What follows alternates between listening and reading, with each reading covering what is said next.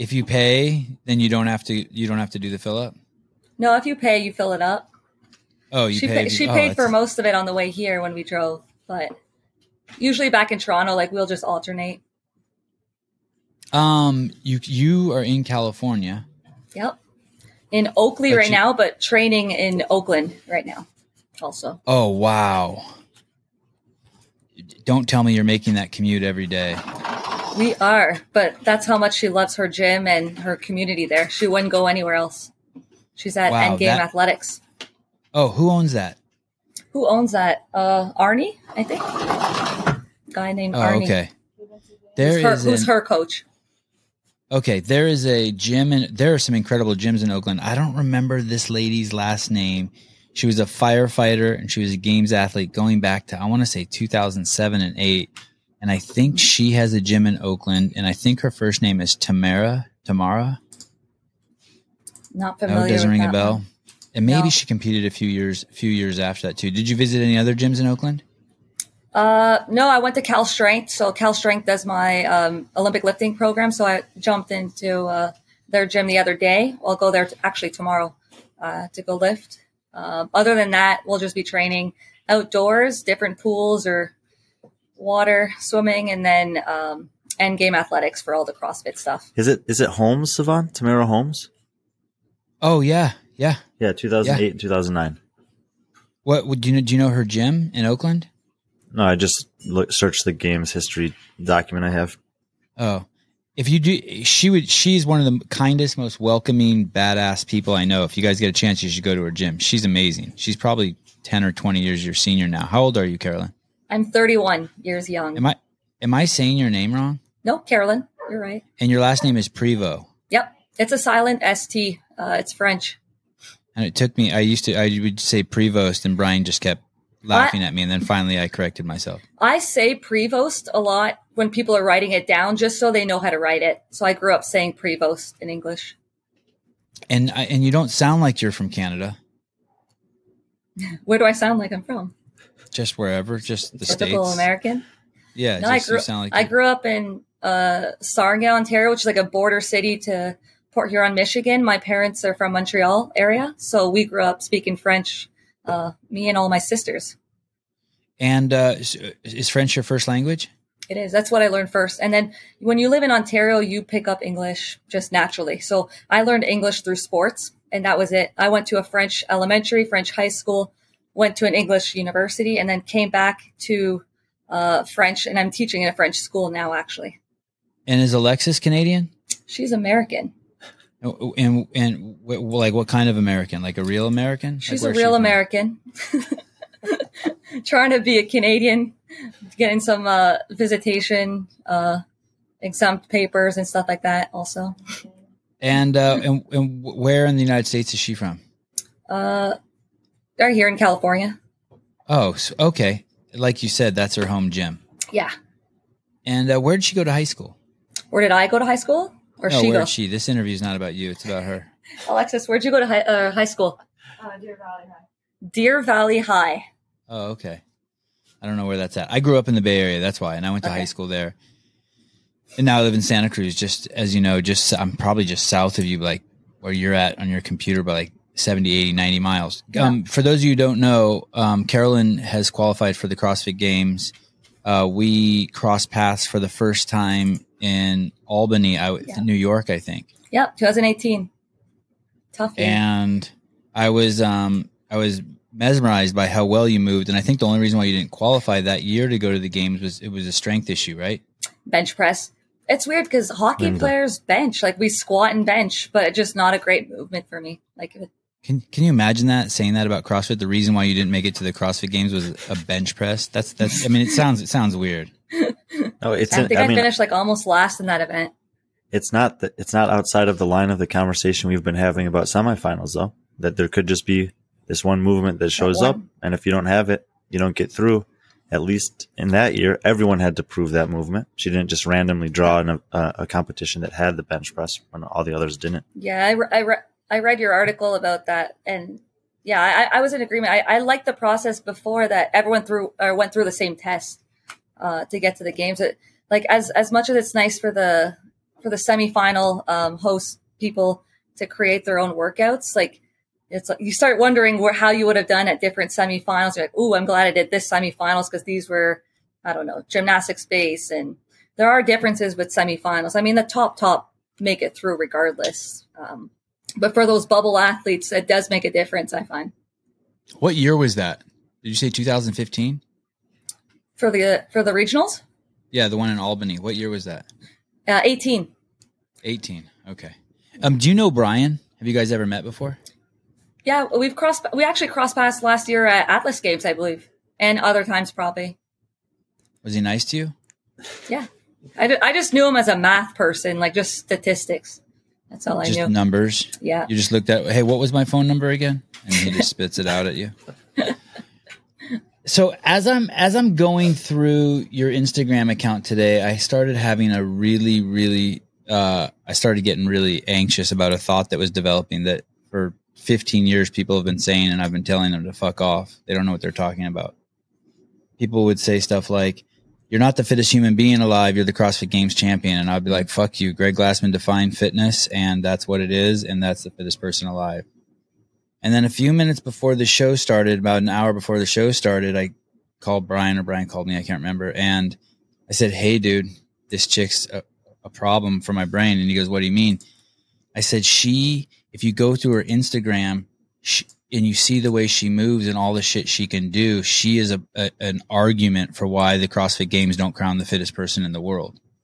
And what I mean by that is, is there's shit you can do that's not in the games, mm-hmm. and it's not it's not as specialized as putting a basketball through a hoop. No. But man, it, oh man, it's like a difference move. between athlete and fitness. Like you can be the best athlete, but doesn't mean you're the fittest. Also, like there's, you know, I, I've played with phenomenal athletes in different sports. You give them another ball, they have no idea what to do. Other athletes are just multi-sport, and then some of them are just like fitness beasts. Um, can you dance? Yeah, I think I can dance. You're a good dancer. I think I could just like pick up stuff. because I'm very visual, so if I see something, like I can kind of pick it up.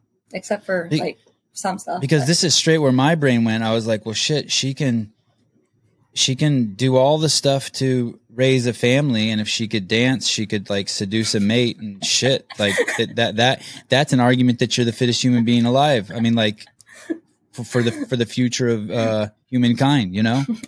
Um, as funny as that sounds, that is where my brain went. I was like, well, man, I wonder if she can dance and sing and like do the stuff that oh, definitely can't sing.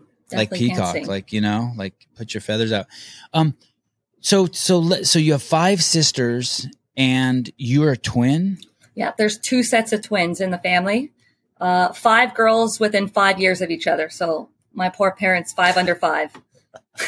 and, and, we're the youngest set of twins. So it goes oldest, twins, twins, and both sets are fraternal. Don't look anything alike. My twin's about a head taller than me. Okay. And why did um how how old was your mom when she had so the the so say that one is are the twins the oldest? Uh nope, there's the oldest one and then there's okay. another set of twins and then me and my twin. Um, okay. And how old one. was your mom when when she had her first baby? Let's see, she's born in 1961 and I asked because women over the age of 35 are, are start dropping multiple eggs. Maybe That's how we got no, maybe around like 25 ish or something like that. Wow.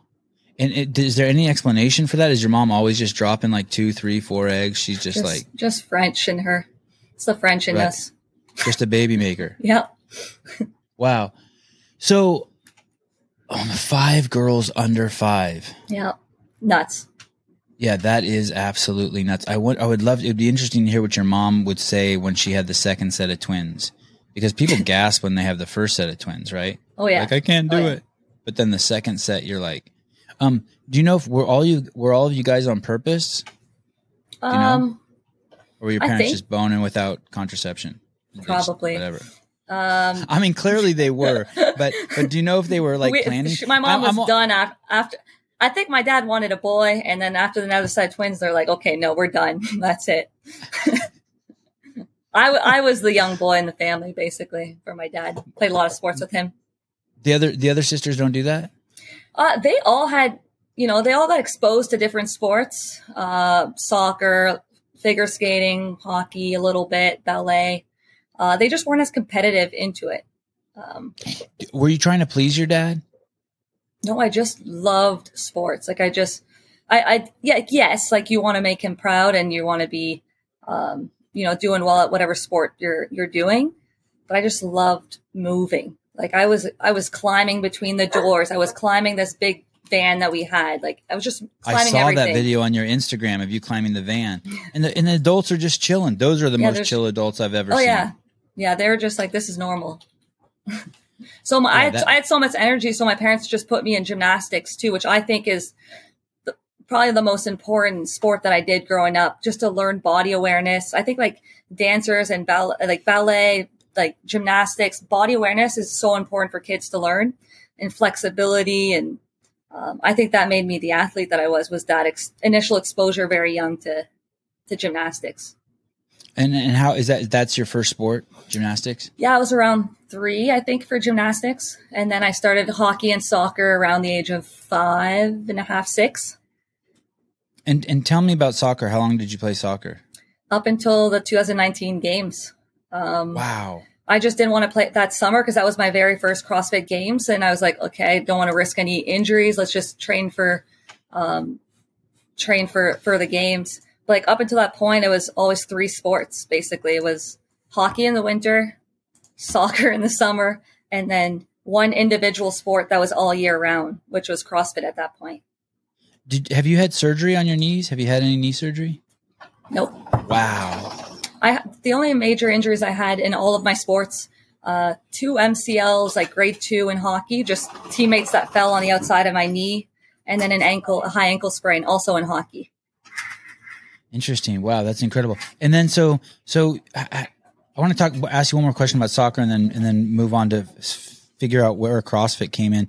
Would you say that soccer is I know you said that gymnastics is like one of the most important things to get your kids into, but how important would you say is soccer? Because Avi's playing tennis and his tennis coach said you got to get him into soccer right now. And ever since I met Mikko Salo in 2009, I kind of had this whole you know, I, I had this, I started building an idea of what soccer really does for a human being in terms of just building up their metabolic capacity. And then at any moment you want, you can just transfer, you can start training any other sport and transfer that metabolic capacity. Yeah, I, I mean, I think there's different positions in soccer that can get your metabolic uh, capacity a little bit better, like your midfielders. I was a striker, so for me, it was sprint, recover, sprint, recover. If you're thinking about like an outside midfielder or like center mid that's going all the way, like they're running constantly, like they're at a lower intensity, but they're everywhere on the field. Um, so I guess it depends on the position, but I, you know, every sport that I've done, I've learned, you know, so much like hand-eye coordination, uh, agility in soccer, learning how to cut. Uh, it was, you know, it's funny. You, you go to the games and there's like suicide sprint events, and then like there was like the those cones, and you can just tell right away. Like I was looking at people in the warm ups, and you can tell who was an athlete and not. Like some people had no idea how to how to turn around like t- around a cone, and I was like, wow, like they just didn't grow up. They just grew up running straight lines, like maybe track, but you don't learn how to cut unless you're doing some kind of soccer, rugby, um, some kind of agility sport. I always, I always thought great. that Yeah. I always thought that was uh, missing from just general CrossFit programming. Everything is linear or horizontal They're linear. hmm That's one of the things that I find it misses too. or Doesn't vertical. miss too much, played- but Brian played collegiate soccer. Do you have any surgeries, Brian? No. How, how are your knees? No, knees are fine. I, I broke my ankle one time, but that was it. Damn. I, f- I, f- I feel like uh, it's kind of strange because I feel like that's like really, really common. Like you can just go up to any collegiate level female soccer player and be like, pull your pants up, and look at her knees, and bam, you'll see the a lines. lot, a lot of knee surgeries for I find soccer and uh, basketball uh, for females. I think well, we're more prone to ACL tears as females. I think with the angle of our hips and stuff like that. Um, I've read that before. So Do you know who Joe Westerlin is? no, He, he's he's a he's a uh, he was a strength and conditioning coach at maybe Nebraska. I don't know. I can't remember where, but and and then he's also on the L1 team. I think he's a flow master on the CrossFit L1 team, and he has some fascinating thoughts on that about basically if you have good ankle flexion, and I think he said good ankle flexion and good squatting. If you had people squat from a young age below parallel and good ankle flexion, in my opinion, that means just not putting shoes on your kid early. That that those would vanish. That those injuries in the knee would vanish. Anyway, it's fascinating. Maybe. If you ever get a chance to talk to him, yeah. Um, and I'll plug the L1 anytime I can, especially the, the great trainers who are in it. They are so great. so. Um, you took your L1. I have my L2. Yeah, I, would like to oh, take. Dang. I'd like to eventually take my L3 too. I mean, I I teach uh, a fitness class at my high school, and uh, I expose my kids to to CrossFit and to the all the the nine foundational movements. Like I, I love everything about CrossFit. Like I don't make them do like butterfly pull ups and stuff, but they love like they love CrossFit. They're they're at my lunchtime hour, like knocking on my on my door, asking if I can train them at lunch, after school, everything.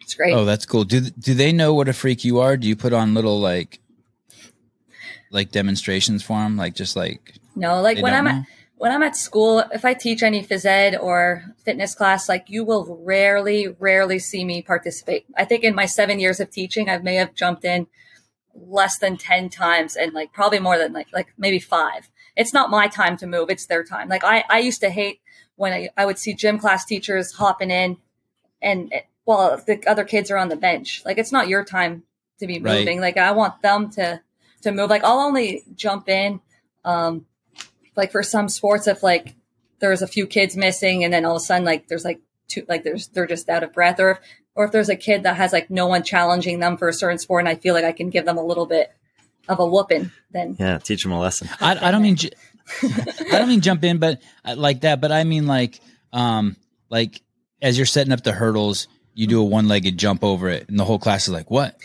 And you just do it casually, like, "Oh shit! Did you see Miss Prevo?" Uh, no, I don't go. I don't go too crazy with them. Um, oh, you need to. I, I, used to love going to my clarinet practice, and the teacher would play for like the first thirty seconds on the clarinet, and I'd be like, "Holy shit, this is amazing!" If, but if I find that some one of my like athletes like can do something, like I'll try to teach them like different scaled versions of stuff, and just kind of like where to progress. And they'll often ask questions on how to develop, you know, single leg power and stuff like that. So it's cool. It's really cool to work with um, with those like, like that young high school population. You can really mold them. Do, were you, are you a PE teacher or you're another teacher and you just do this at lunchtime? Uh, I teach math and science, grade nine and 10. Uh, and then normally one phys ed class, which well, it can either be like a fitness class or phys ed. So you teach like three classes out of like four periods in the day. One period is like your lesson prep time, which some, like it can be corrections and stuff. But when I'm like really organized, I'll try to use that time to go and work out. Uh, but yeah, normally well, one math, one science, and one phys ed. Yeah. At the school. Yeah, you should see the oh. gym. I, they do, gave do, they gave me the budget for it. We we got into a brand new facility, uh, and they're like, "Here's the money, do the orders." Like they were expecting a bunch of machines and everything, and it's so much cheaper when you're doing functional fitness. Like I got a rig in there. It's a CrossFit gym. I got it affiliated. And does it? Oh, that's sweet. What's the name of it? CrossFit Gage. And do they do, do any of the teachers or anyone like come in like they get get a drink of water or like yeah a few of the te- to make out and they see you working out. a few of the teachers uh definitely use it to work out. I'm I'm currently trying to get a couple of the teachers to do their L ones. Um, in a few years, I mean, I would like for it to kind of develop into an after school program. Um, you know, keep the kids moving as much as possible.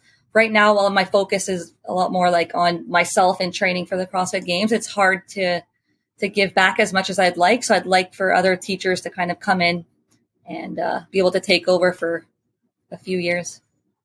So you work full time as a teacher and train for the CrossFit Games.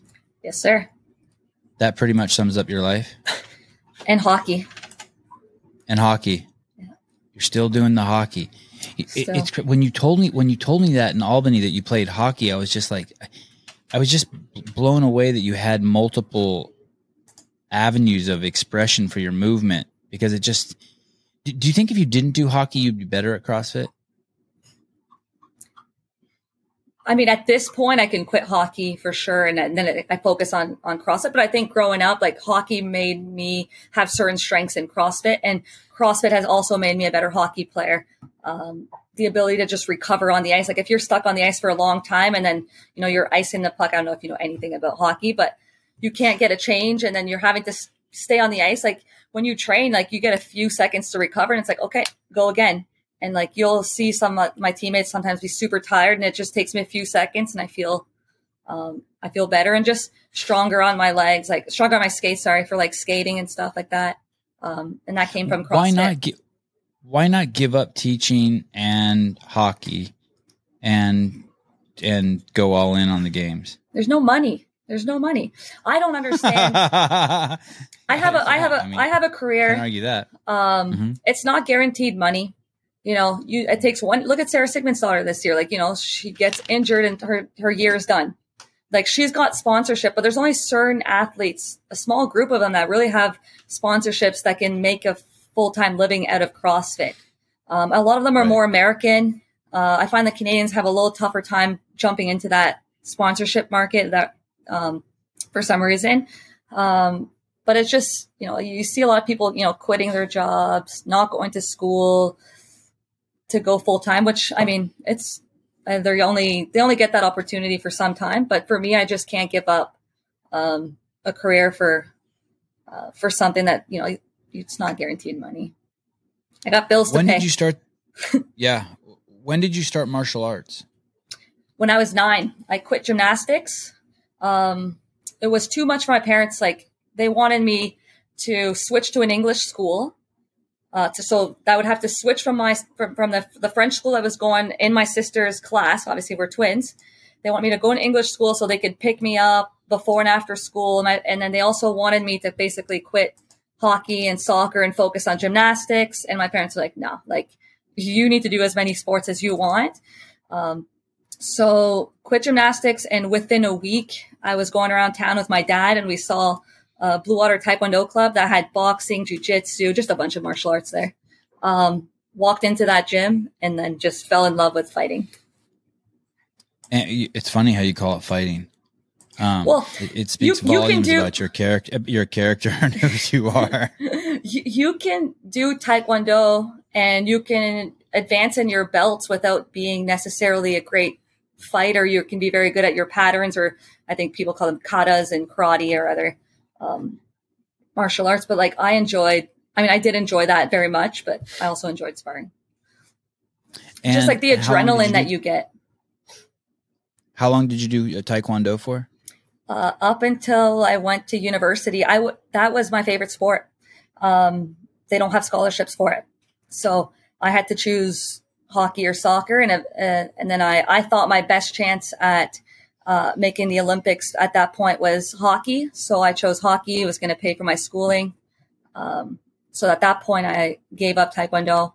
Uh, but I, that was definitely my love. Uh, I loved it. And did you make it up to a black belt? Yep, fourth, fourth degree black belt. Wow. Holy cow. and there, um, do you remember your first tournament, your first sparring tournament? Yep. How old were you? Uh, nine. Like I, I was white belt, and they were putting me against the girls, and it, I just was destroying them, like just like doubles, like, and you weren't allowed to kick to the face, and I was, and then I was getting DQ'd, and then eventually my coach, he took my white belt and gave me a black belt. He goes, "You can't fight in the white belt division," because all the girls were getting scared. So he gave me a fake black belt to fight at all these competitions, and then I would go back to my normal belt in training, but it just made no sense for me to fight against these young nine year old, 10 year old girls that, I mean, they were beginners. I was a beginner, but I was so athletic and so fast that it just, it, it wasn't too good for some of them. Um, There's the video on your, on the Instagram. Maybe Ryan can find it. it. How old were you in that video where the girl get kicks in the head, kicked in the head? And is uh, that not legal what you did there? No, it's legal. Uh, it is legal. Oh. She, I think it was like 16 or 17. Um, oh, you're that thing, old in that video? Yeah, I think it was 16 maybe. Uh, that was provincials. Okay. So I had, I had already fought that girl like not that long ago. And my coach goes, whatever you do, don't kick her in the head. Don't make her like quit the sport. Like he literally told me that before the fight. She got a small point on me. And like back then, like I wouldn't get a lot of points scored on me. And it just like, I just got so mad. And then we were both look, looking at each other and I could see that she was looking at my eyes. So then I looked down at the ground briefly. She looked down and then my leg went up. It was perfect. But then I, I got in trouble a little bit after because I wasn't supposed I mean, to. I mean, the um, the the at the end of the video, you can see people rushing out there to tend to her. Was she okay? yeah, I think just the, the bone maybe. And her and her pride. I, I felt that like I didn't like doing that. I just once you're in the ring, like it's just different. Like after I cried, like I felt so bad and like I don't You mean want after you did that, you cried, you kicked her in the face, and then started crying? Oh, in the good. in the in the stands, like I that like shows something. like I like I, I didn't like doing it, but when you're in the heat of the moment, like you just forget about stuff and you just like they're trying to kill you as much as you're trying to kill them, and it's just part of the game. Um, I mean that part's not like fun seeing someone like get knocked out or injured. what is your Instagram? It's C C it Prevo twenty seven. So C P R E V O S T twenty seven. If you're if you're Yeah. watching this right now, then you should probably if you're watching it live, you shouldn't pause it. But if you're watching it after it's been recorded, you should pause it and look at that. It you won't be disappointed. So Hold on, seven, seven. Does, where does, does that? Um, yes. Oh, we can we can ask that after you ask this question. Basically, I wanted to know if that No, that like ahead, killer instinct, that switch that you can't you know get in the ring and it just kind of happens, if and how that you know carries over into CrossFit when you're competing. I think so. I, I martial arts is a different beast. Like the mental aspect that you like for training and everything, and it's just that killer instinct. Like when it's like go time, like you just get in a different mindset, and it's just like the suffering and dur- during workouts and stuff like that. Um, it's just different. Like I, I absolutely love any type of martial arts. Like not just taekwondo. Like I'm a big fan of uh, like UFC, boxing, jujitsu, um, anything. I, ju- I just find that they're they're some of the fittest athletes in the world. Like being able to like wrestle or uh, or grapple with people for minutes, like that takes so much fitness. Um, it's pretty cool to see some of the CrossFitters and other athletes are doing a lot of boxing these days, and they're kind of getting an eye opener. They think that they're in shape, and then they go to boxing, and, and others, and they're like, "Holy crap! Like I'm out of shape," or it's just a different type of shape. Like for me, when I was in shape for Taekwondo, I was in shape for any sport. I could be in shape for hockey. It didn't mean I was in shape for soccer. I could be in shape for soccer. It didn't mean, but when I was in shape for martial arts, you're, you know, you're in shape. Like that's, that's when I knew, that's when I knew I was at peak form. When I was like being, being able to do rounds and not getting as tired, like, you know, you're in fit, like you're fit there. I mi- You know, I Jo- miss um, that training. So I remember Spealler saying one time many years ago that he likes CrossFit, and it- I'm I'm paraphrasing here. He likes CrossFit more than wrestling, and it or it's easier than wrestling. I can't remember what word he used, and I said, "Why is that?" And he said, "Because in wrestling, the entire time someone's trying to stop you from what you're trying to do, and in CrossFit, no one's stopping you. True. It's all just you." Yeah. And then recently, Josh said, um, Josh Bridges is training Yep. for a boxing match against Jacob Heppner. Heppner and he basically says he has to stop and rinse his shorts out like mid practice, Yeah, and then at the end that. he can rinse them out e- equally a lot. And I'm like, it wasn't like that in CrossFit, and he's like, no, no, it was. No, actually, it wasn't. you know, like he was about to Yeah. say yeah, and he's like, actually, no, I didn't sweat that much. it's tough. And you know, he wasn't cutting it short in his CrossFit No. training. no, he's a Did you ever wrestle? Um, I would watch some of the wrestling there. Um, I didn't do it. Like I trained boxing a lot. Like when I quit gymnastics, um, one of the things my dad said was, okay, Taekwondo is going to be great for you, but it's a lot of kicking. Like Taekwondo have like some of the best kickers in the world, but I wasn't you like using my upper body. And in gymnastics, you're doing full body. So he wanted me to train upstairs in the boxing and use my upper body too. So I didn't lose out on the strength that I was, that I got from gymnastics. So I would often, you know, do a few hours of taekwondo, go upstairs and just shadow box. They they wanted me to to fight upstairs like at, for boxing, but I never did that. Would you ever would you ever consider taking jiu-jitsu or wrestling Oh yeah, now, picking it up? Yeah. Would you probably ever more jujitsu. Probably not. Um, not at this age. Probably not. But I, hit I like a, any time. I just don't want to get hit in the head. Yeah. Anytime um, I go back home to my hometown in Sarnia, I will always make time to go to the Taekwondo club and kick around. Um, and even now, like I, like I'll, I'll, go and kick around, and it's just like I feel so out of shape. It's just a different, different type of fitness. What's your hometown? Narnia. You're from Sarnia. Narnia. Yeah, that's what I thought you said. Narnia. Sar- that's cool. I never, Sar- I, I thought Sarnia. that was a fictitious. Thought that was a fictional place. It's a border city. It's about an hour from Detroit. Oh, don't try to make it better. That's worse. Border town near Detroit. Um. So, um, wh- where does CrossFit come in? Wh- wh- how did you stumble upon this this easy activity after training so hard your whole life? So in um, went to school in Madison, Wisconsin, where the games are. Um, graduated. On a hockey scholarship, right? Yep, hockey scholarship. And and did you guys win some sort of championship? There's a picture of you guys sitting around a trophy. Yeah, we have two national championships, and then my senior year we lost in the finals to Minnesota, the Gophers.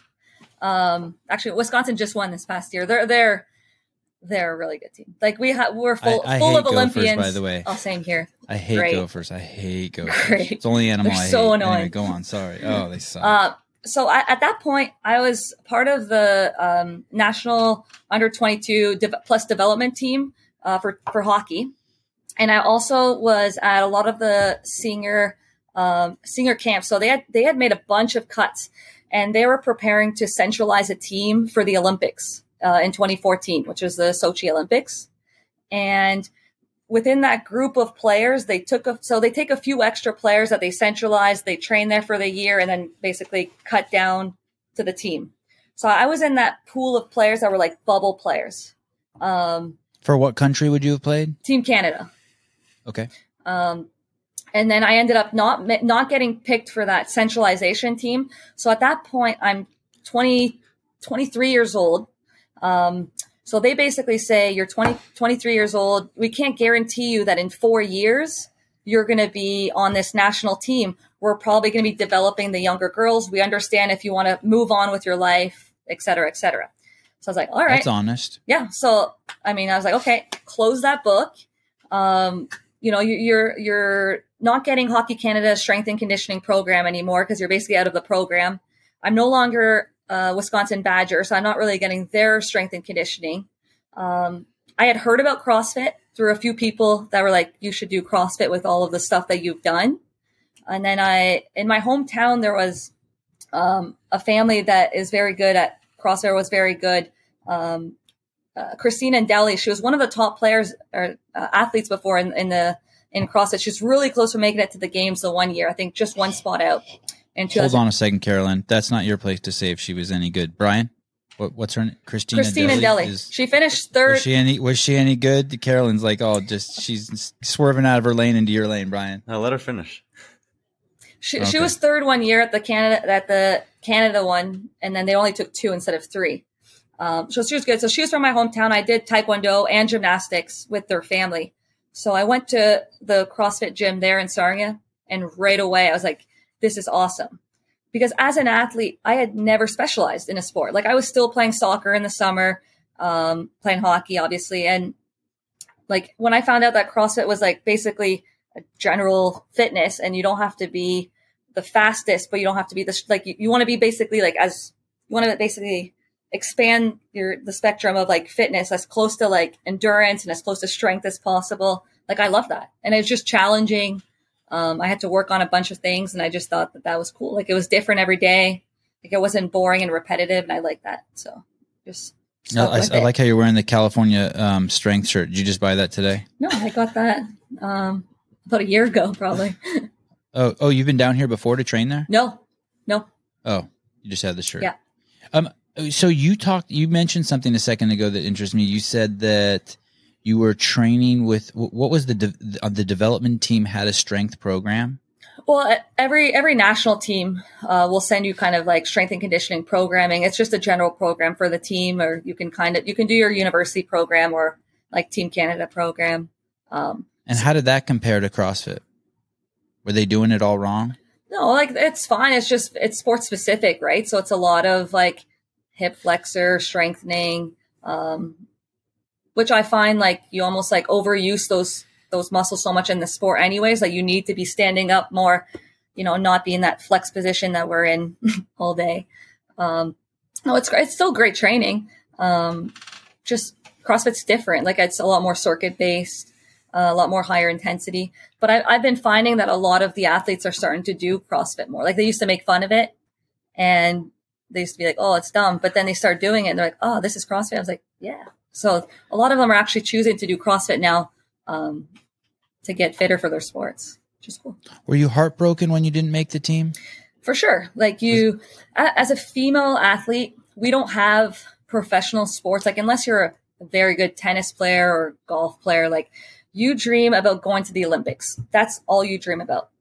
Um, for males, they don't even dream about the Olympics for half the time. Like they want to play NFL, NHL, MLB, NBA. Like they're they're dreaming professional sports. Like for us, it's the Olympics for females. It's every four years. Like that's what you want to go to. Um, so for me, I had different avenues, and it's like I always look back. I'm like, what if I stuck with Taekwondo instead? Like, what if I went this way? Like, what if I actually specialized in in a sport versus doing three my whole life? But it is what it is. And then when I found CrossFit, like that became my new Olympics like that became my new goal um, to try to make it there because that that door had closed for the hockey Olympics, and then I was like, okay, um, you know, need to find something else to kind of change my mind. Like a lot of female athletes or just athletes in general come become very depressed and kind of lost after university when you're when you're done and you're entering the real the real world. Um, and for me, CrossFit saved me. Like it just gave me that team community aspect like that you miss. Like when you're on a team, you work out with them, they're your family.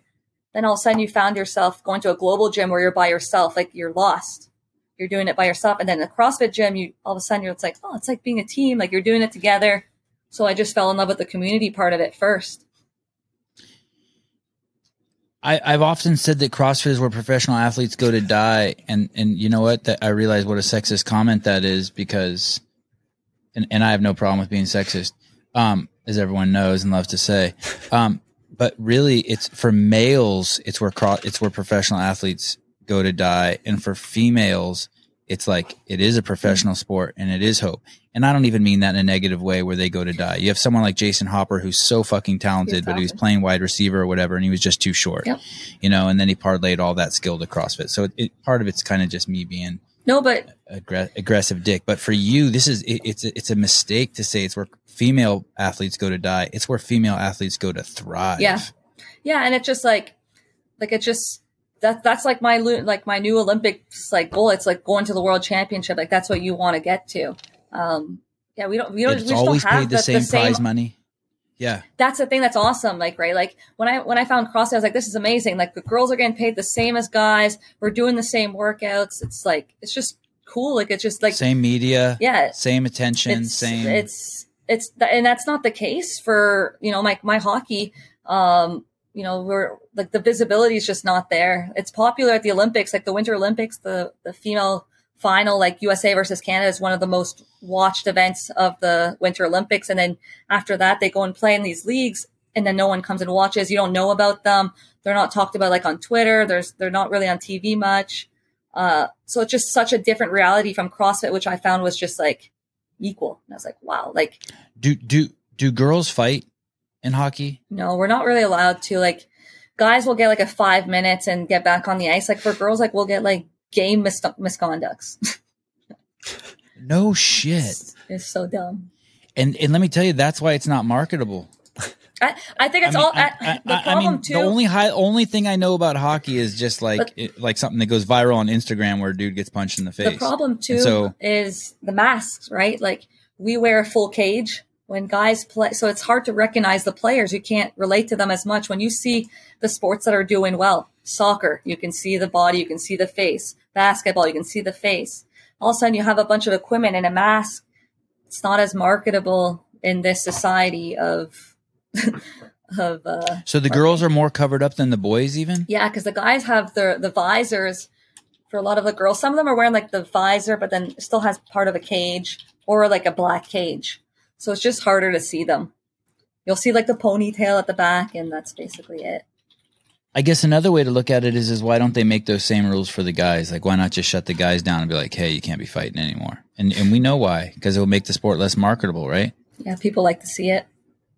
Yeah, people want to see. Yeah, I mean, same thing with auto racing. I'm sure it's it's different, but like auto racing, like the only auto racing I see is when there's a crash, or like the I didn't even know the Tour de France was going on until that lady knocked out all those dudes with the sign. Sign. That was awesome. That was The whole awesome. Did you see that? Yeah, the whole Yeah, peloton. that was. Oh, look Oh, at you're an man. athlete. I'm like, she knocked over the bicyclers, and you're like, you mean the peloton? Oh yeah, yeah, those guys, the peloton. Uh, do you would you watch a lot of sports? Yeah, I love sports. I, I just Yeah. I grew up. I would wake up in the morning before school and I'd watch like Sports Center with my dad. Like that was like every day before school. Um, we would watch. cool. We would watch different sports. Like I just loved watching anything. Like we watched like basketball. A He was a horrible hockey, dad. He should have never. He should have never let you watch TV. What a horrible dad. baseball. Like we watched everything. Um, yeah, I just like watching sports. Like I'm excited with the the Olympics coming up. I love the summer games. Um, all the sports that are getting broadcasted there. It's exciting to watch them. Um, so so you're doing CrossFit, and um, and when do you realize that? How long before you realize there's something actually called the CrossFit Games? Like, so you're just going and doing the movements at the gym, and you're practicing the methodology. Did you? And, and also tell me, did you like your gym? Was it an eclectic crowd? No, it was great. Like, was there like the was there like the fat guy and the skinny guy and the old lady and the guy in the wheelchair? Like, did you? Was it like? No, it was just Oh, oh it, I, the gym was actually had a lot of young members. The one that I went to there, um, but it's just just like any other gym. It's just a great community. People just trying to get fitter. Uh, now I train in uh, in Toronto at CrossFit Coliseum, but it just yeah, just like being part of of that group. I found out about the games almost right away. Um, because I wanted to compete right away. So then once I wanted to compete, I'm like, okay, well, what's the highest step? And then it's like the CrossFit Games. I never thought it was actually a possibility, especially not with um, all the things that I was doing, being a teacher, uh, still playing hockey at a professional level, even though we weren't really getting paid. Um, so I just didn't think it was possible. I made it to regionals my very first year, um, 2014. And then I made it every year at regionals. And I was just progressively getting like better every year. But just like any sport, it just takes time um, to kind of get the grasp of different movements and, you know, just get better. And then But also, I would say co- like competition settings. You know, each year at regionals, you you gain that experience of oh, now I'm in this position with this many events left, etc. You learn how to recover. I have to think that that, that Yeah. that's that's super valuable too. Yeah, like I, for me, I used to just be happy to make it to regionals and then try to be on the front half of the field and try to get as, as close as possible. But I just thought, like, I looked at those girls, I'm like, those girls are just ridiculous. That's all they do. I can never be like them because I'm doing way too much. But then I just started getting closer and closer, and I was like, all right, like, we're right there. Um, and then in, I think it was 2016, 2016 or 2000, yeah, 2016 or 17, um, Dave Castro had the the invita- is it the invitational when they had like Team Canada versus Team USA versus Team Europe uh, versus Team I think Australia. Uh, that was in Oshawa, Ontario, which is like an hour from where I'm like where I live. And there was a little competition on the Friday, and I got to be on the demo team because our the top two pairings that that competed got to be the four people demo. So I got the demo in front of all like the Team Canada people, and I was like, "This is so cool! I hope one day I can be like these athletes." Because I was just like looking up to them, I still do. Like they're great athletes. And then the next day, Dave Castro goes, uh, "New location for the CrossFit Games. It's now going to be in Madison, Wisconsin." And no one knew where Madison, Wisconsin was when you're in Toronto. Like they, like we don't really know as much in the states. And my jaw just like dropped. Like I was like, "This is where I went to school." this is amazing. Like that's there, there it is. There's my sign right there. And I just remember like that, that flip, Great. that flipped the switch for me. And I just was like, I want to go back to the school I played hockey at for CrossFit at the World Championship. Like that was just like amazing moment. Like that, that, that's what clicked. Um, for me, I just remember like, driving home and like listening to Rocky music, and I was just like getting fired up. what year was that? That was Uh, you're, saying that was 2016. Yeah, I think it was like November 2016. Um, that So the first games in Madison were 2017. Yep. And I remember Last year I there- the they had the signed like a three year deal. So I was like, all right, I have a few years to try to make that. It's not going to be in 2017, but I can get pretty close. Um, and then sure enough, it was like 10th place that year. Then the following year was like so close to sixth place. And then finally in 2019, it happened. I was like, perfect. Who was more sad, me or you, the year you didn't make it to the games in Albany? Both of us. I was sad. Man, I mean, that final event, you gave it your best. you were so it, cool. I wonder if you're Yeah. still that cool. And it almost, Yeah, I, I mean, I, it almost happened because Chloe had a really bad final event. yeah, she struggled with the rope climb with an elbow. And then I did well in that event. I just couldn't overcome that one bad event too. But Do you have that picture up on your Instagram? You said you were going to print that picture to remind you. Did you do yeah, that? it was in a frame. It was Man. up in a frame in my, like on my wall at my condo until then- I made the games. But then she got upset one day and kicked it. no, but I u- uh, but I used to I used to do that when I was young. Like I used to have the pictures of like girls that I used to fight against because like Rocky did that, like Rocky Four when he had like the Russian there and like grab the picture. Like I was just a different kid growing up. Like I just so for me it was just like a like I, I remember doing that when I was a kid. So I just had the picture there as a reminder to be like, don't let that happen again.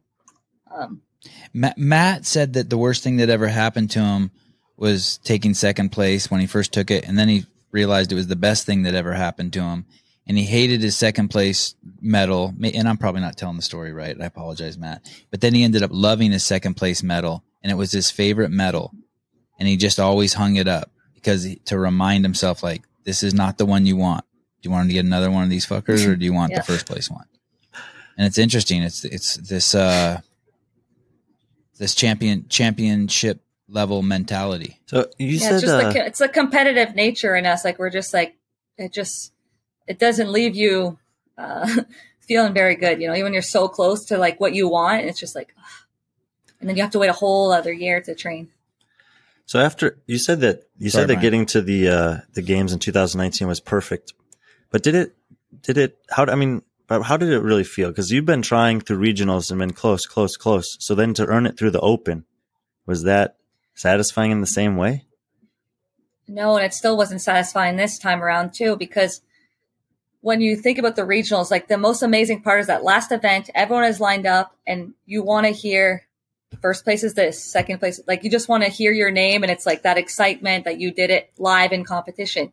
Getting an email was like, okay, like, you know, not, not oh, the same. This is music. To, this is music to Brian's ear. I was You're totally I on was the same oh. page with him. He's so he's I was like, actually- this is like, it's not the same, you know? And then like 2020 was the same thing. I had, I qualified through the open and it's like, woo, same email, copy paste.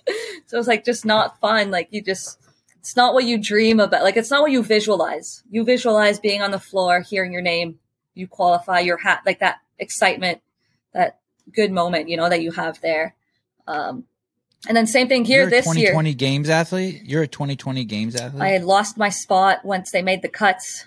Uh, so I was just a little bit too far. I think I was like a spot or two away from once they just started cutting because they took the top 20 at first with the national champion. It went back to like 30 something. I don't even know. I was 26. And then one girl was pregnant. One girl tested positive. One, I think then, then the, for COVID or the juice? For COVID or the the juice? juice.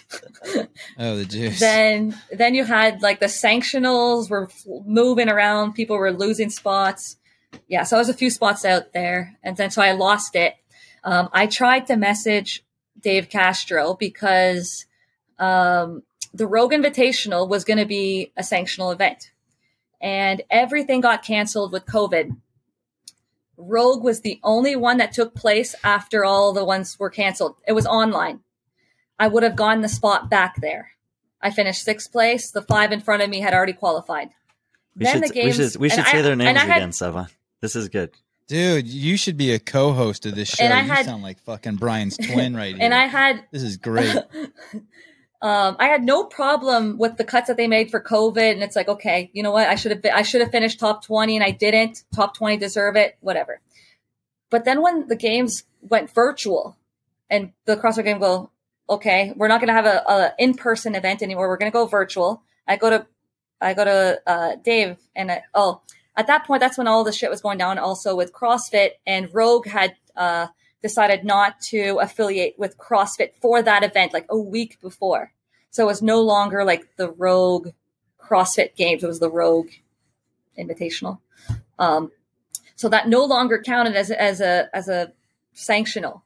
So then I go to Dave. I go, now that the games are moving virtual, would you consider using the virtual from Rogue? And he just plain out said, nope. And I was like, cool.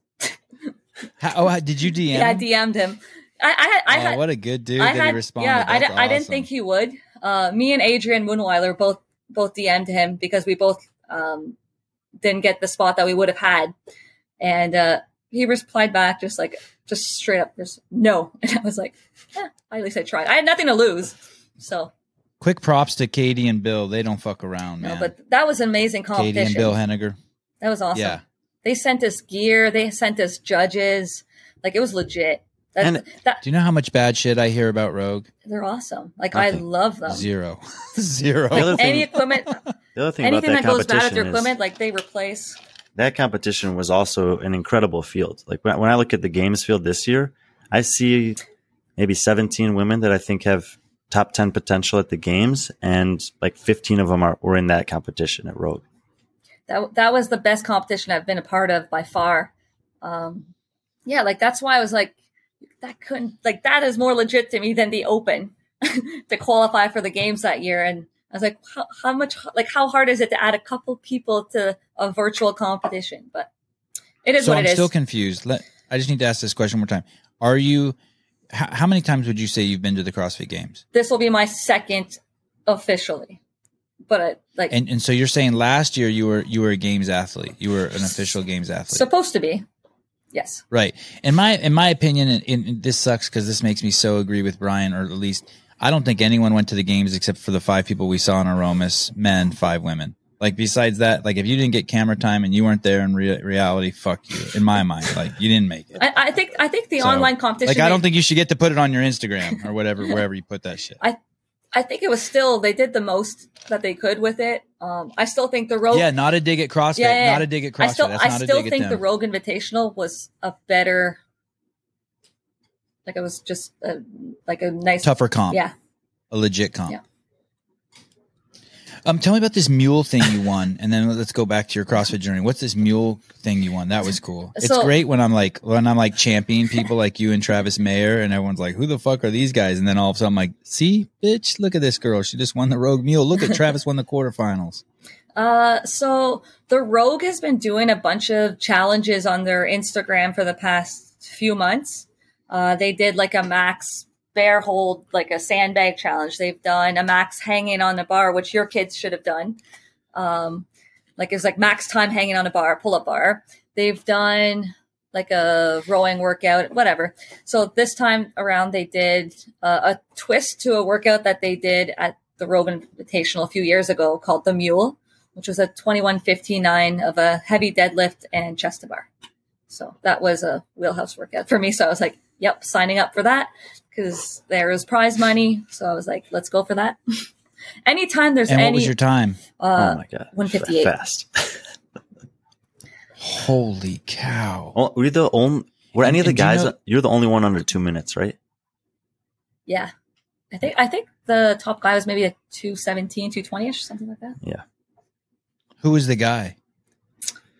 I don't know. No one cares about the guy. No, it was. Oh, was it Alexander I'm Ilin or sure. Stas Solidov? Maybe they might have been first and second. Yeah, it's, it's yeah, it's Sevan, one it was of- the same two guys. It was the same two guys. I think they qualified for the games out of Russia th- or Yeah. Asia through the semifinals. Yeah.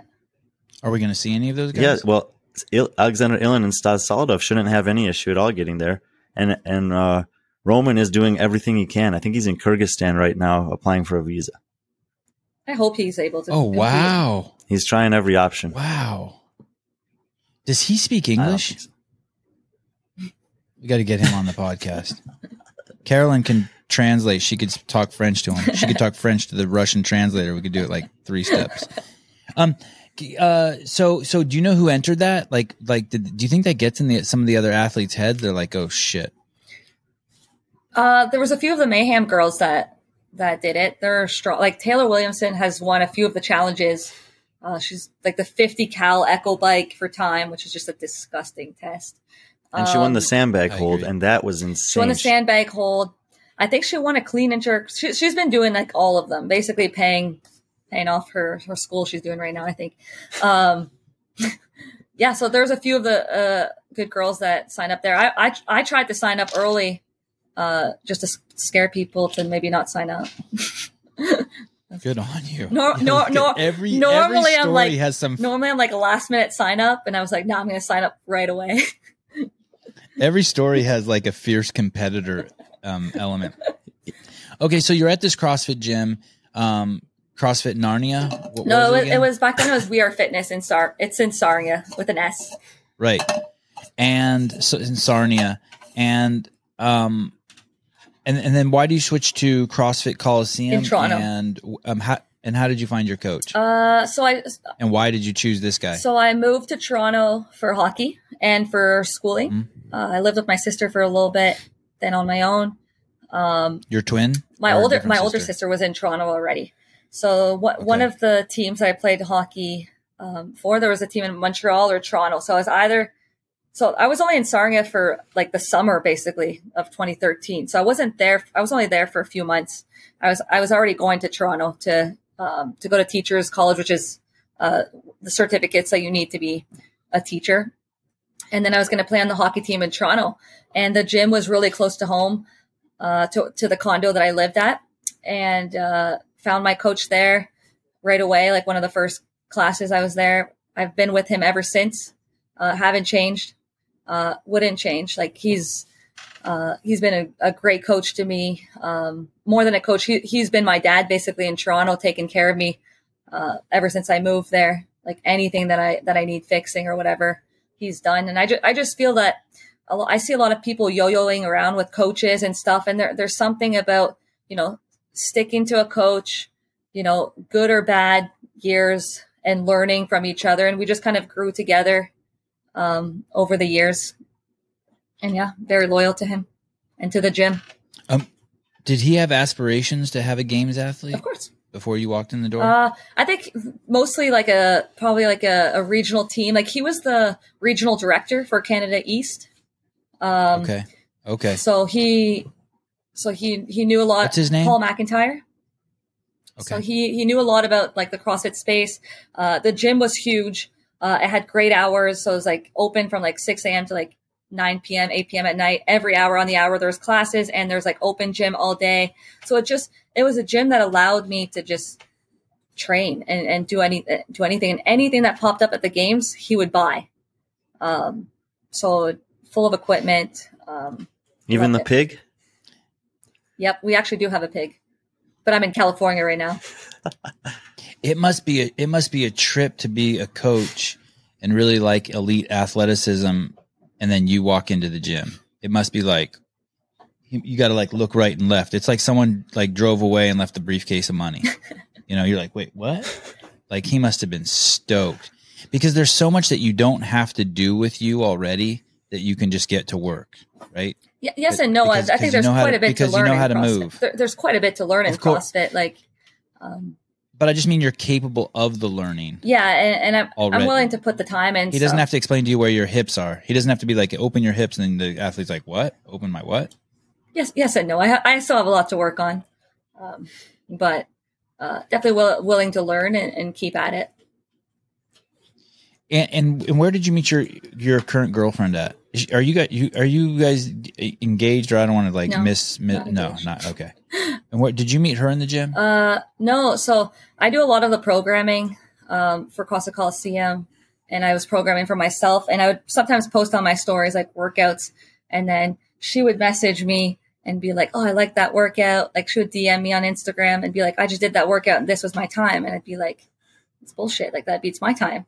And then like she would just, and I would like ignore her and like nothing of it, and I was just getting annoyed that she just kept sending me her times and kept crushing me and then we just started talking from there. So we had actually not met um, like at a competition or anything like that, just through um, social media. and, how far away did she live at the time? California.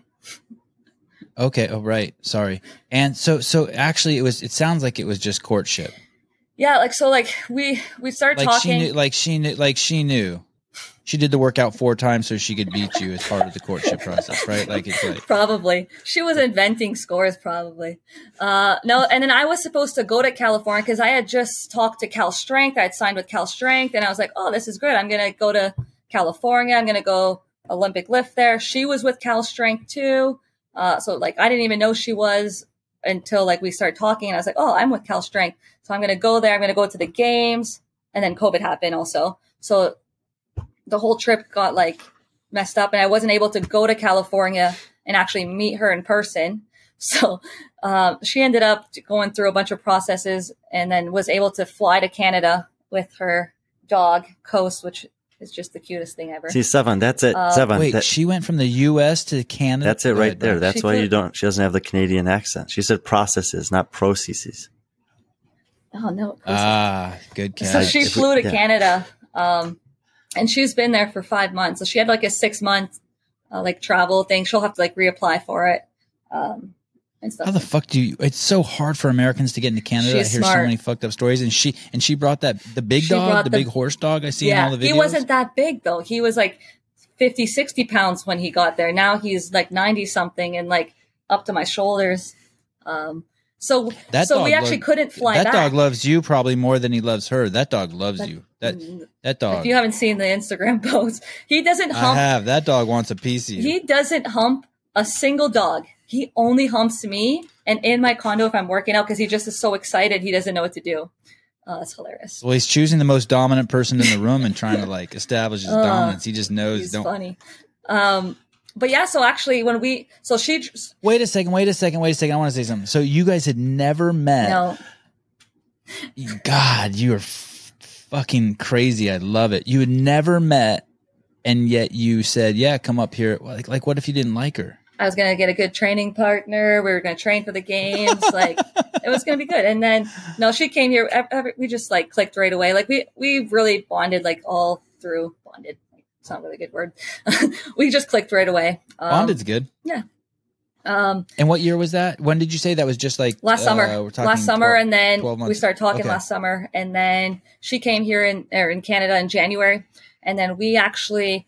Um, so once my school was done, so once the school year was over, and I didn't have to teach anymore, so June thirtieth. So the first, she was going back to California because she has to go back eventually, and uh, she also got another dog. Uh, so, uh, but we couldn't fly together because the dog is just too big now for the flight and cargo was just not an option. It's just like he just could never go cargo. I So agree. I, I- couldn't do that to my dog anyway. So I can't drive across the border. She can drive across the border because she's American. So she drove to Detroit from Toronto and I flew to Detroit.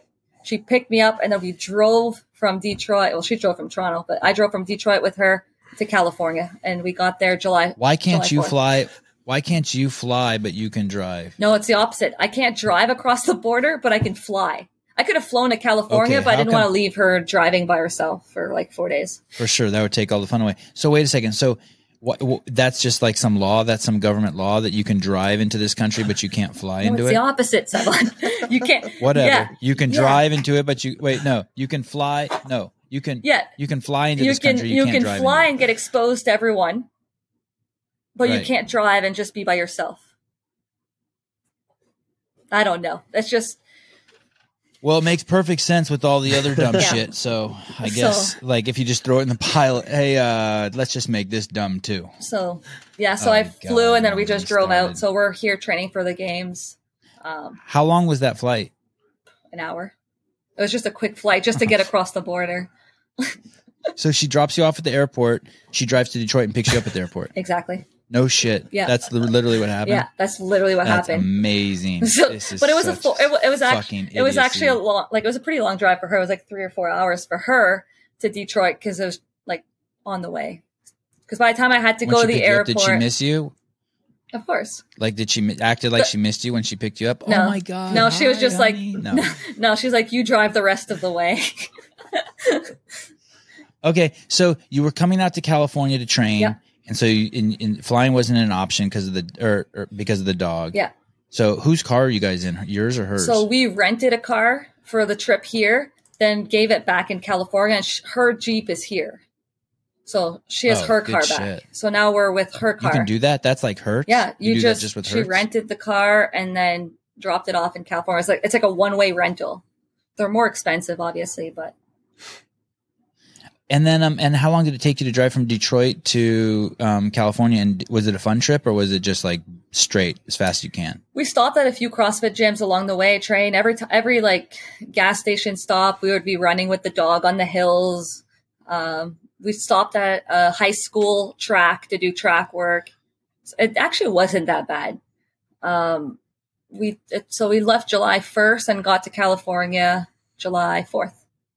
So first to the fourth. Brian, do you have any con- do you have any concern that like here she is, she's made it to the games. This is like when I want to say bad shit about you, Carolyne, but I don't have the balls to talk shit about the guest. I put it on Brian. Do you have any concern that like here, like people are hunkered down and resting and training, I didn't miss a single training session. Get, and this chick's gallivanting around with her girlfriend across the North American continent, like thinking it's a party with, and she's like talking about her training is with her dog running. This does not sound like a professional athlete to me. I, I have It to sounds like just Those like a summer of love shit. before before answering that, I have to just go back like three minutes and just commend Alexis. Actually, made the decision to go to Canada during this time, Sevan.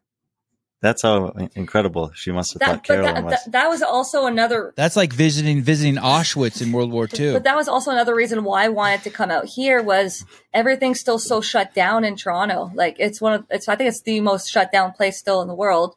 Um like everything's shut down. I want to be training for the game. I need to be training in the heat. Um it's a different like I train in humidity in my gym, but there's not much outdoor space for us to work out. Like it's a it's a bunch of like it's a big parking lot, but there's like uh, industrial stuff there, so you can't really use it very often. And at the 2019 games, I like the heat just was just a different beast. Wait, can we pause there for a Um, second? yeah. What happened on the first two events that year at the games for you? Uh, no, not, nothing really. I just think that, uh, like the legless rope climb event is is a weird one, right? Cause it's, you have that fine line of you don't want to go too fast because then you blow up. And then you also don't want to go too slow because then you're just not that great. Um, yeah, I mean, it's, they weren't my best events for sure. I kind of got more into the groove as I went along for sure. I think the events were getting better and better for me as I went along. what did you see, Brian? Well, it was j- just when you she she almost made the final cut at the games that year, so she was within maybe ten points or twelve points of of the cut line. Um, and if you look at her event performances that that year, her fir- worst two events were in the first event and the second event, and I consider the second Tibet event it was five spots worse. I think she was thirty third and thirty eighth, but I consider the thirty eighth to be a worse finish because it was against a smaller field. And um, I don't know. She mentioned that you know she was getting acclimated to the weather there, but also just to, to being at the games. And then if you look at the rest of her events, they're very good 18th, 7th, 16th, and 2nd, but it just was barely not enough to get her over those first couple events. Would you have predicted, Brian, by looking at those movements that she would have done so, um, lack of a better word, poorly? Well, you expected better from her? I think, and, and Carolyne, please tell me if I'm wrong about this, but just from looking at the last couple competitions she's done, that handstand walking or handstand push up workouts tend to be her worst relative to the other things that she does, which was also true that year at the games. Uh, yeah. I mean, I think handstand walk or something like under shoulder fatigue, but at that like at that point that year wasn't as strong. It's definitely gotten better. Um, in the recent, like this year, it's been double unders. Like this year in the Oh. open, that one workout had nothing to do with nothing to do with the handstand wall walk. Like that was literally easy. I am the worst double under person in the world. I have no idea. And then the same thing happened. If you look at, if you look back at the event number three from semifinals this year, my ring muscle ups are as good as anyone on the field. Anyone on the field that were, that were doing it there. The lunges were annoying. It took me like Wow. six minutes to do 300 double unders. It took me like two and a half minutes to do 100 double unders. Like you give me box jumps, you give me any other movement in that workout, and I ain't finishing 18th in that workout. Like it, it was a, like that. That's the only event that really in the semifinal it was double unders, and then in the quarterfinals the double under again. Like Yeah, everyone's it- oh, unbroken that's for the crazy. 50, and I just miss. So it's actually not the handstands. I'm actually like fine with the handstands. my double under for some reason it's not connecting and it's almost like I'm holding a hockey stick. My right hand is very low. no, no, no. You are holding a hockey stick. You, you nailed uh, it. I have a post on it. Like it's so dumb because it's such a annoying movement that everyone is so good at. It's so like low skill at the games level, and especially when it's paired with a low skill movement. Like I don't know, like well, it's every it, just, it crushes me. Anytime I'm coaching someone, and I'll if you look them. at if you look at the the Rogue Invitational, my worst event, the double under, the heavy double under. It's for the past year and a half, couple years, every event that has had the double under, it hasn't been the toast of ours, hasn't been the handstand. It's yeah, it's embarrassing. I'm I'm spinning in a circle. Um, I'm working right now with Dave from um, RX Smart Gear to try to correct it. Awesome, dude. Um, God, I love that. Dave Newman, yep, right? Dave Newman. Um, Great. Trying dude. to fix it. i I'm working on it like so much. But under once once you get that big chunk on the spot, that natural tendency to get back to my like hockey stick is like horrible. Like one hand's in front, the, the rope isn't going here. The rope is cutting my body. It's fully this way. So like I'm turning in a circle. I'm whipping myself. I get frustrated. Stunt jumping. Um, this is a this is a test for you, Carolyne. Did on this trip did you have a, a jump rope in the car and did you practice every day on your drive across the North American we, continent? We stopped at a gym. We were we were training and it was funny because like one of the workouts had like double unders and I was I just got like smoked by Alexis with it was like double unders, handstand, walk, and chest to bars, and I was like, I swear I'm the games athlete. Because I was just like minutes behind, but yeah, no, we we worked on it. Um, I work on it several times a week, but it, it's also a again, you don't want to overdo it because then it messes up your calves too. Um, so that's, and then you also get in your head. So it's like, you don't want to do it every single day, but there's definitely drills I'm trying to do, uh, more of, but yeah, it's, everyone has that one movement, I guess. Like I'm sure Laura Horvath works on her handstand push-ups as much as anyone, but it's like that one movement that, you know, she has a sticking point probably. Like for me, it's double unders. Uh, will you stay in the state? Will you stay in the states now until the games? Is your next trip going to be from California yeah. to yeah, gonna um, fly Madison? Gonna fly from California to um, to Madison. Who watches the dogs? Her Who parents. Watches, oh, Alexa. Okay, because they're in yeah. California. Okay. By the end of the show, I'll understand that she's from the Bay Area. Um, are you competitive with her, and and, and how does that affect? Is, is that cause uh, friction? Uh, I'm I'm a very competitive person with everything. I don't think I've met a more competitive person than her. And like I will beat her in workouts and it's fun but she and like she doesn't want to talk to me. She needs time, she needs her space.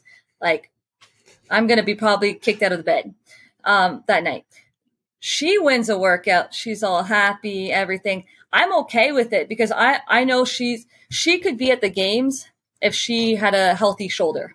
Like the only thing I beat her in is like the the high volume gymnastics. She like all the machines, um, a lot of the weightlifting, like strength stuff. She's actually stronger, but it's so like it's just great training. Like I get to compete and push against someone that's a very high level uh, CrossFitter.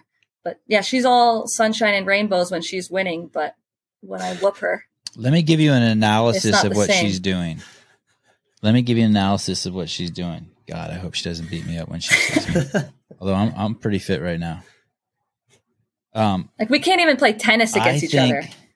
Like, yeah, here's what I think. It, she she reminds me. Oh God, Alexis is gonna hate. It. She reminds me of my son. There's this thing when you have kids where they're the, the whole thing about kids is they try to hold you hostage. So you know the right answer. So like I've played tennis with Avi and beat him, and then he mm-hmm. cries, and then the next time we play, I let him win uh, because I don't want to deal with the crying. I feel that. I, f- I feel you know that. I mean? So, so what she's doing, you got to just mash her harder. what she's doing is she is she she's letting you know, hey, if you beat me, I'll be a bitch to you. So like throw that into the equation of when you beat me. I, I'm not slowing down. I'm not slowing down to not. Okay, good, good. No. Yeah, just mash. No, but like, just I, I take her wins because she's your, a, your your girlfriend's really a six year old. You got to just mash her. I I take her winning as a good opportunity to be like, okay, this is what a high level like power output athlete on this this machine is like. I, I I'm trying to chase her. Like I've been better in the past year just by having a training partner too. Like I've had training partners over the years and they've been good at pushing me in different movements, but not consistent. And it's mostly just been guys and it's like, okay, rowing wall balls, like stuff like that, that more like guys will beat girls at. Um, but it's, Do you like training with guys? Anyone. I- so, so the- that, so the best- you have horses to yeah, chase. the- like, if you want to be the best, you want someone that's better than you and someone that's right behind you. And ah, and you you you get you you're pushing but you also need to know what it's like to get to have someone that's right behind you on your ass too it's like that that's what i've always uh loved and wanted in a training partner. And i feel that i get that with alexis. Like i'll be in front of her for a lot and she's in front of me for a lot. So we're just kind of um yeah it's been good for for the training. I've never heard it explained that way. I've heard a lot of people say you need someone better than you to chase, but that's a but really you need good point. you need someone behind, you, too because you can get complacent or you you know there's yeah it's just both yeah. You can always use the excuse, "Well, that person always Yep. beats me," but you can't let the guy behind you beat you. yeah Then. You want both ends So last time you were at the games, you got to participate in six events. And most of the Yeah. competitions that you've been a part of are in the neighborhood of six, seven events. This year Yeah. at the games, we're expecting most of the athletes to be able to participate in up to 15 events. Do you think that that's a better opportunity for you? Like the more events, the better? I usually like the more events, the better. Yeah. I find, well, I also feel it, it, it rewards more well roundedness. Like if you have one hole, two holes, it's okay, but you get crushed on six, five or six events. As you see some people not make it through semifinals with, you know, six events versus seven events. The more events you make, you have, you know, at the end of the weekend, you're like, this is the fittest. Like these are the most well rounded uh, people. So I'm excited to have um, a lot of events. It'll be definitely new to have as many as those. Um, Well, the, the year you yeah, went like- to do, the year that you went to Dubai, there were uh, still several events at that competition, wasn't it? Yeah. And multiple days, three or four days. Oh, that was a tough workout. That was a tough, uh, tough time for me. Uh, the first two events were like swimming events, which I had never swam in. Like the sea and the waves were huge. And the second one, you had to carry an object with you. Yeah, and then you're not going anywhere. It was like across my body. I was like, oh my god, like I can't even dive into the wave. It's just bringing me back. It was annoying. Then the third event, I got heat stroke in the desert. You're going from Toronto winter to I went two. I, I got to Dubai like two days before. I ended up having heat stroke. Got IV, which that never happened um, before. that only happens to Canadians, by the way. That that doesn't happen to anyone else in the Yeah, world. it was just a uh. But then I continued to to compete. Um, yeah, that was a rough start to the Dubai What's- comp. What's heat stroke like? What happens? I just got blurry. Um, so at the halfway mark of this uh, weighted vest desert run, you got to take off your weight vest. And when I looked at the field, like I, I wore way too tight of pants, like compression pants, and they were just too tight on my stomach. Like I, I don't think the circulation was right. Um, and I just started getting dizzy. And all I remember was like there was no one on, in the desert. Like if I collapsed there, I was by myself. Like there was no media, no no one there. So I was like, I need to make it to the finish line because that's where help is. So like I literally like there's a video of me like just like stumbling and I'm like, no, like the finish, like I need water. I need I like I gotta get to the finish line because that's where help like there was no one in the desert. Like you're just by yourself. So if you collapse, you're done. Like you're dead there. And so when you cross the finish line, you were they knew right away. People come and grab you. They're yeah. like, oh, and then they and then they try to put me in this tent in the desert. And I, I'm like, it's like 20 degrees hotter. I'm like, get me out of this tent. Take this clothes off. uh, yeah, it was uh, quite the adventure. Yeah, that Um, did you feel delu- Did you feel delusional at sick. all? Or Like, I, w- I was gonna like like I felt like if I got up too fast, I was gonna puke. Um, yeah, 'cause I, like long distance running is not necessarily like a bad event for me. Uh, like it's like decent. Like most of my sports are more power sports growing up. Did you have family or friends there with you? Just my coach. And and did he did he come to you when he saw you go down? Yeah, he actually walked me to the finish Across line because he was like to the left, to the left. No, your other left. He's like leaning me awesome. towards the, That would the be finish scary. line. Yeah. That'd be scary to this be is a alone. but this is Mhm. it's great to hear these these insights and these stories because this is the difference between um, getting to know an athlete and looking at numbers on a spreadsheet because if you look at the numbers on the spreadsheet and you've done well in all these competitions and that dubai one stands out as an outlier relative to your performance everywhere else.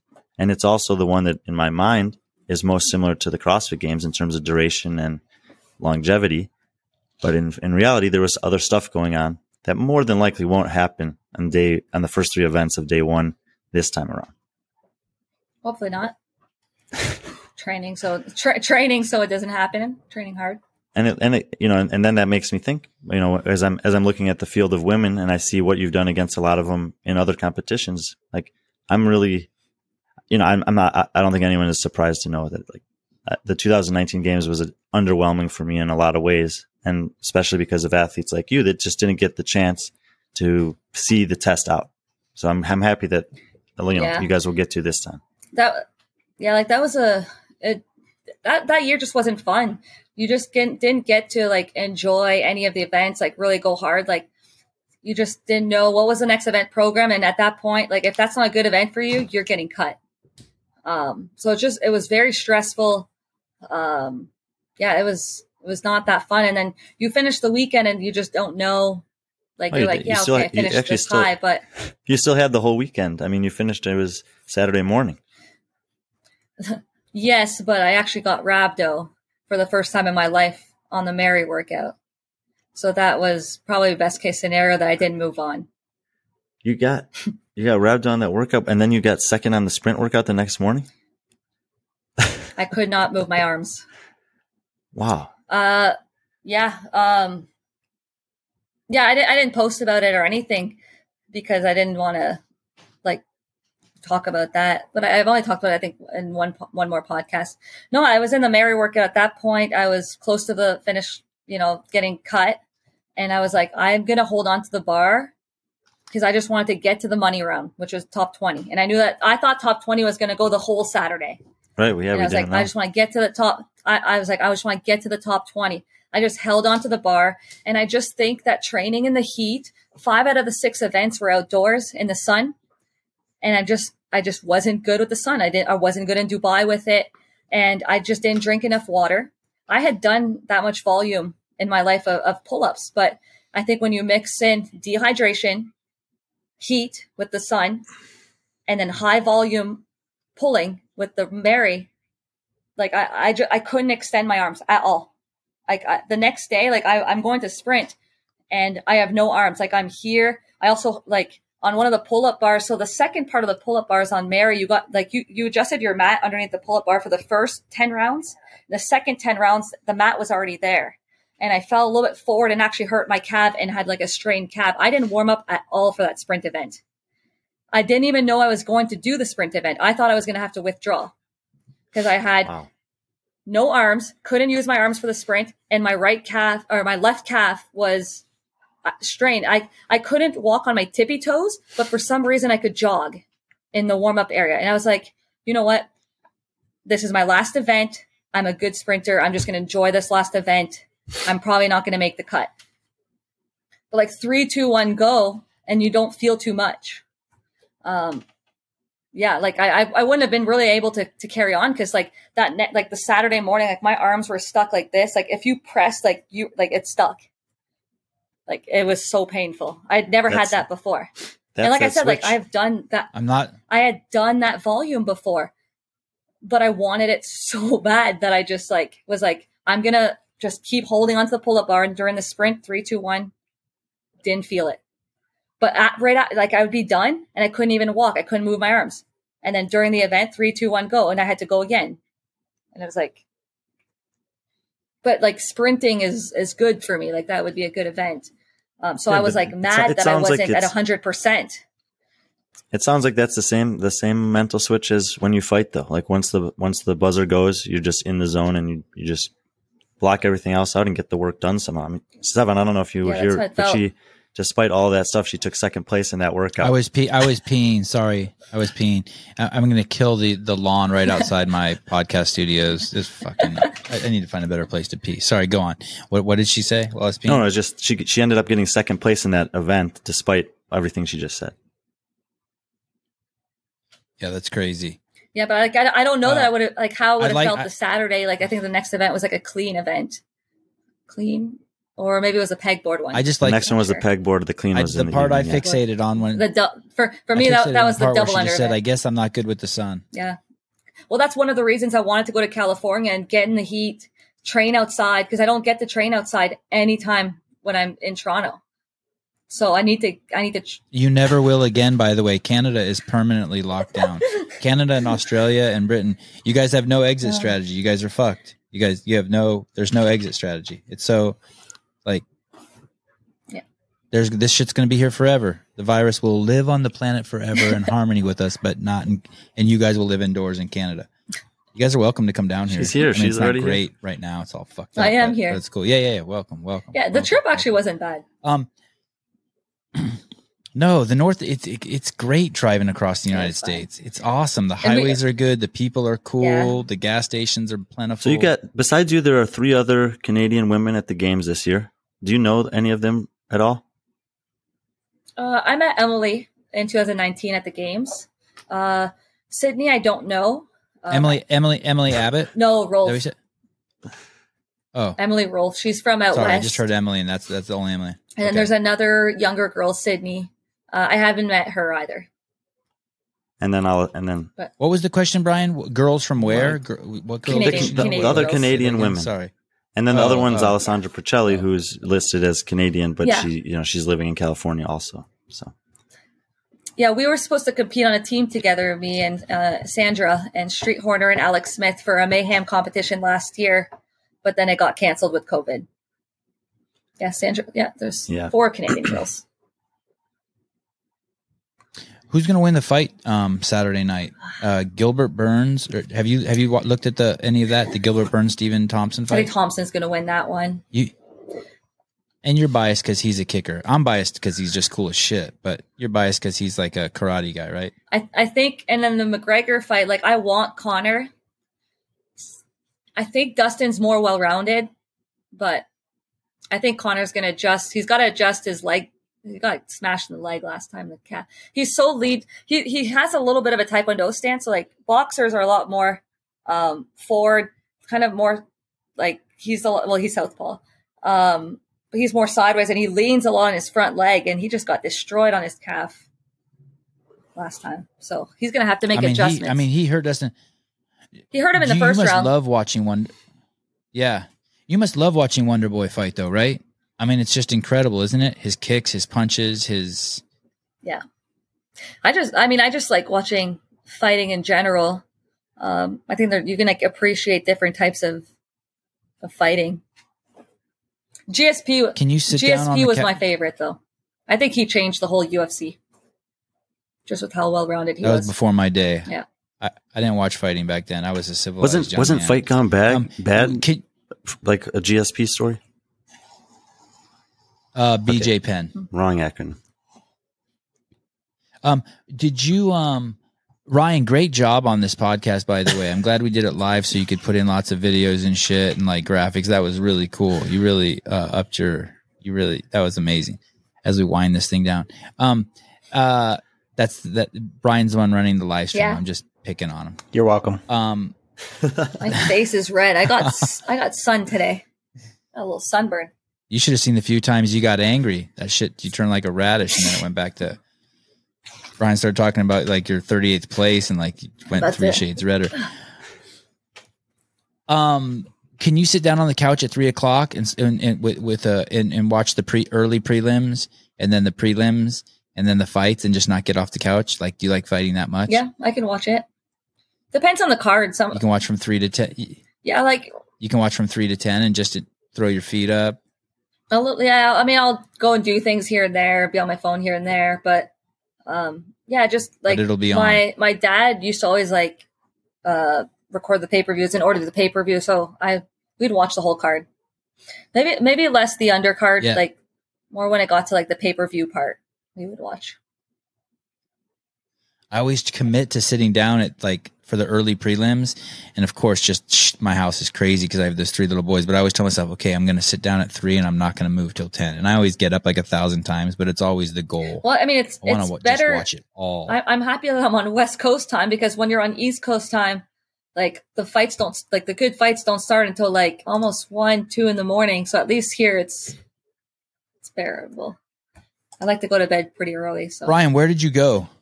Brian, where did you go just now? Did you did you um did you get disconnected? Me? I don't think so. yeah, Yeah, your image was gone. no. Ryan, did we record all that or was Yeah, Brian no, his it's he just stopped recording his video. Um, just be or he didn't. Uh, Riverside did just because his, His ass internet, internet? Yeah, Oh god. Okay, that that makes sense. I, in all fairness, uh, fifty percent of the problems we've had have been my fault, but Brian gets blamed for all of them, and I'm okay with that. But if you want to know the truth, at least half of them have been something me doing something wrong on my end. We're still figuring this out. We're only sixty eight shows in, just figuring it out. Um, Brian, when I get up to go pee, do you get scared? Like, oh shit, who's gonna talk and fill the dead space? Or B, are you like, thank God that fucking guy is time gone to shine, Brian. Me, me and me and Carolyne can have a fucking conversation without him interrupting. Which one is it, A or B? Uh, probably D, all of the above. so there's a little bit Yeah, of both. and the That's mysterious I choice like C that. You that couldn't be I pigeon. can't disclose. Um, um, who does who does your Instagram? Who do, who makes the videos for you? Who puts music to them? Who does like the, the videos that have multiple cuts? Who does? oh, that? that was um just the, la- the last couple that I posted. I don't know. I dug through your whole account last night. Nor like, normally like, it's just two and a half. normally it's hours. just me. Like I don't really like, have anyone that does like the Instagram, but there's like this lady at the gym, uh, Carmen, and then her husband that does like all the like drill and stuff. So they've they've gone to the park a little bit um, here and there on my training sessions, and then put together a little video. Uh, but other than that, it's just kind of like Yeah, it was the park. It was the park one. There's Yeah. a park one with like eight yeah. cuts or something. So they they did that one, uh, but for the most part, it's just it's just me. Nothing too special or fancy. What are your goals? What are your goals at the games this year? What is the what's the mission? Uh, so nor- normally when I go to comps, I always have like a bronze, silver, and gold goal. So it's like bronze is like, what are you, you know, you're satisfied with. So like go- leaving the weekend. So like for me, like I'd like to finish top 20 as like the bronze gold. Uh, then my silver goal is like, that's like, a, you can say that you, that was a good weekend, which would be like top 15. And then the gold is like best case scenario, like things are going well and I'd be making it into the top 10. So like I just kind of approach stuff like that, like a bronze, silver, and gold. I love it. it's uh, I was talking to. Sevan. I was talking to Sevan earlier, and I, I I said, you know, it's the women at the top of the sport are very well entrenched There's- there. They've been there for a long time, and they're continuing to perform well. And of course, one, slowly they'll have to fade fade out, but they're still very good. But I do think Mhm. there's a group of women, and you're amongst them that are certainly capable on a given weekend of cracking in there. Yeah, I mean it depends on you know you, certain programming. Like you look at the forty women, like there's the women's field, in my opinion, is much deeper. Um, maybe I'm biased than than the men's field. Um, but it's just it's so it's so good. There's so many good girls, and it really depends on the programming. I can see different athletes being like almost 30th, and then they can also be like close to top 10. Like it's just it's a lot more. Um, like there's a lot more girls kind of going between each other. I find. I think people. Can you win an event? Can she win an event? I, I believe think- so. I think definitely, um, but I think that you're exactly right about Like if you won an event and took twentieth, what? Is, sorry, Brian. eh, let- eh, Hold that thought for a second. If what if you win an event but you take twenty first? So you're kind of like out of the bronze, but you fucked up all these other chicks. Are you like, okay, I give myself? Yeah, I mean, I mean, at the end of the day, if I did, if I at the end of the day, like- if if that was like, if I did good execution on my workouts and I performed well and and I did what I could and I finished thirty fifth, like fortieth, like it, it is what it is. Like it's just those girls were better at me at those. You know, you had fifteen events to prove yourself. Like if if that's where I finish, that's where I finish, and you work on what you need to work on for the next year. Um, you know, you want to have good execution and, and do well. Um, but like I said, if I if things are like unfold well for me, I think I have a high potential at the games to do well and to mess up some parts of the leaderboard for some workouts because I think there's there's some holes in my games, but there's also workouts that I can I can do well in. Yeah, we've seen it in the past, and I think we will see again this year that there's going to be athletes like you that will have several top finishes, maybe a couple not as good, but that ultimately is probably better than um, you know, just having a, A bunch bunch, of of middle of the road. Yeah. Yep. Just because of the way the scoring system is. And I do think you're also right on track with the women's field being very deep. I think sometimes people get confused or misled by that because Tia is such an outlier. So there's just Tia, but behind her, you yeah, have to realize that her. there's like 15 to 18 girls that I think are all, you know, like I said, on any given weekend can really have an Yeah. impressive performance. You you definitely don't want to take 40th because that means you withdrew from the competition. Someone will withdraw, Yes. right, Brian? How many people? Let's take. uh, There's gonna- how many people on average? Do you, do you know that stat, Brian? How many people last year, on average draw, withdraw from the games? Two to I guess three let's every see year. here. I feel last year like. kind of 2018 in the women's field, five. The year prior, three. The year before that, only one, three. So that's going back a few years. Yeah, two to three, I'd say. yeah. So you definitely don't want to be. I think this year I'm gonna just gonna go. out- I'm gonna say three women are gonna drop out for a variety of reasons. Either they drink some of that pond water in Madison. think and things can happen. I mean, they that, can't it continue. is That water's gross. They get it is a injured. different. That water is gross, right? It's no one ever swims there in that part of Madison. And yet the CrossFit game. That's But I guess that's no to one's test your really, immune system. No one really goes in that area of Madison. Like it's pretty like dead air. Like they turned that area into like the games, but like where everything is is like Camp Randall, like the football field, like Kohl Center, which is like the hockey field or the hockey stadium and, or basketball, like downtown. But like where they do the games is like, oh, I've never been to that part of the campus really. And I and I went to I heard school they're there. going to pour in. I heard they're going to pour in like fifteen thousand gallons of liquid COVID there, and you guys are going to swim through it to see, uh to test. Like it's it's it's an event that you won't know. It's the sixteenth event. Test your immune system. Brian, is there anything else you want to bomb the wonderful uh Carolyne Prevost? God, I can't believe we did this. This is so awesome getting to talk to you. I don't think so. I think we got a, a pretty well well rounded perspective of who she is and and what she can do in this sport. It's uh, it, it's just another another athlete that makes me excited that this format's back and that we get to see these men and women for an entire competition on a stage that a lot of them have been prepared to or, or capable of showing out on, and just the last two years haven't haven't provided that opportunity.